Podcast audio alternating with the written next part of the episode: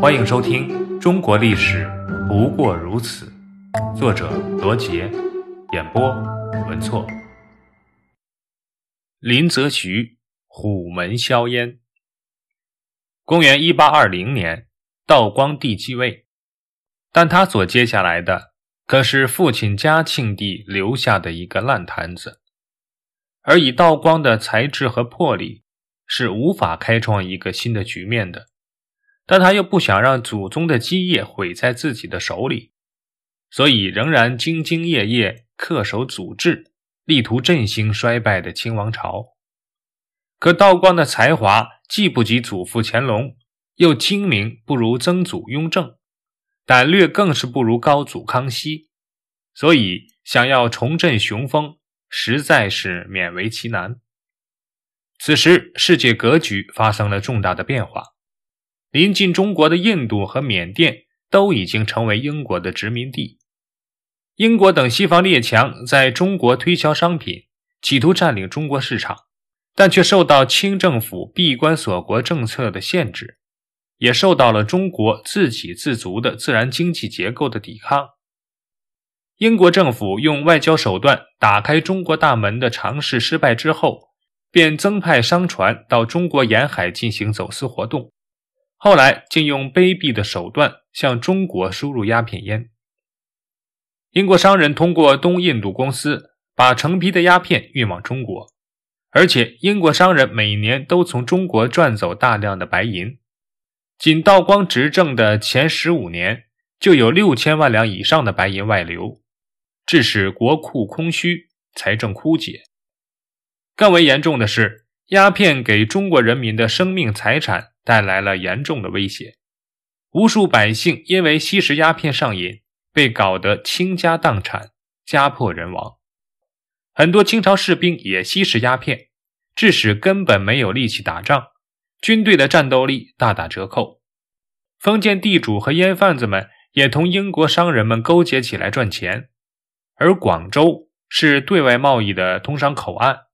这个现象就更为的严重。公元一八三八年，湖广总督林则徐来到北京，连续八天，每天被道光帝召见。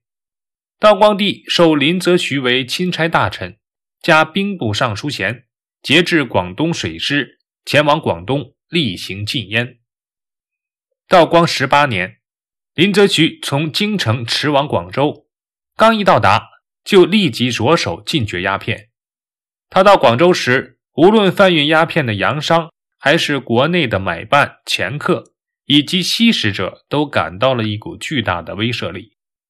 在远离广州的粤西地区，居民听说林则徐禁烟的消息后，吓得慌忙把家中藏有的鸦片弃之门外，唯恐因此受牵连而获罪。而广东地方依靠鸦片走私活动聚敛钱财的贪官污吏，却并不把林则徐的禁令放在眼里。他们在海上、岸边、内河、小路与不同级别的鸦片贩子环环接力，仍旧把鸦片运往全国各地。这些人的阳奉阴违，使林则徐的禁令很大程度上形同废纸，局面并未有很大的改观。百姓因吸食鸦片日益穷困，州县官吏因此完不成每年上缴的税额。与此同时，银价日贵，钱价日贱，导致银钱找换频繁的商人大笔赔本，穷苦的百姓更不愿交租纳粮。擒贼先擒王，林则徐首先拿首商开刀。首商即洋商头领，他要求首商迅速将鸦片缴送官府。当时最大的鸦片贩子英国人扎店闻讯后逃往海上，另一英国人颠地上在缴与不缴之间犹豫不决。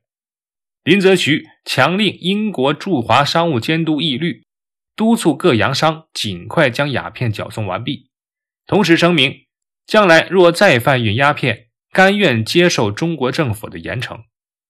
义律见无机可乘。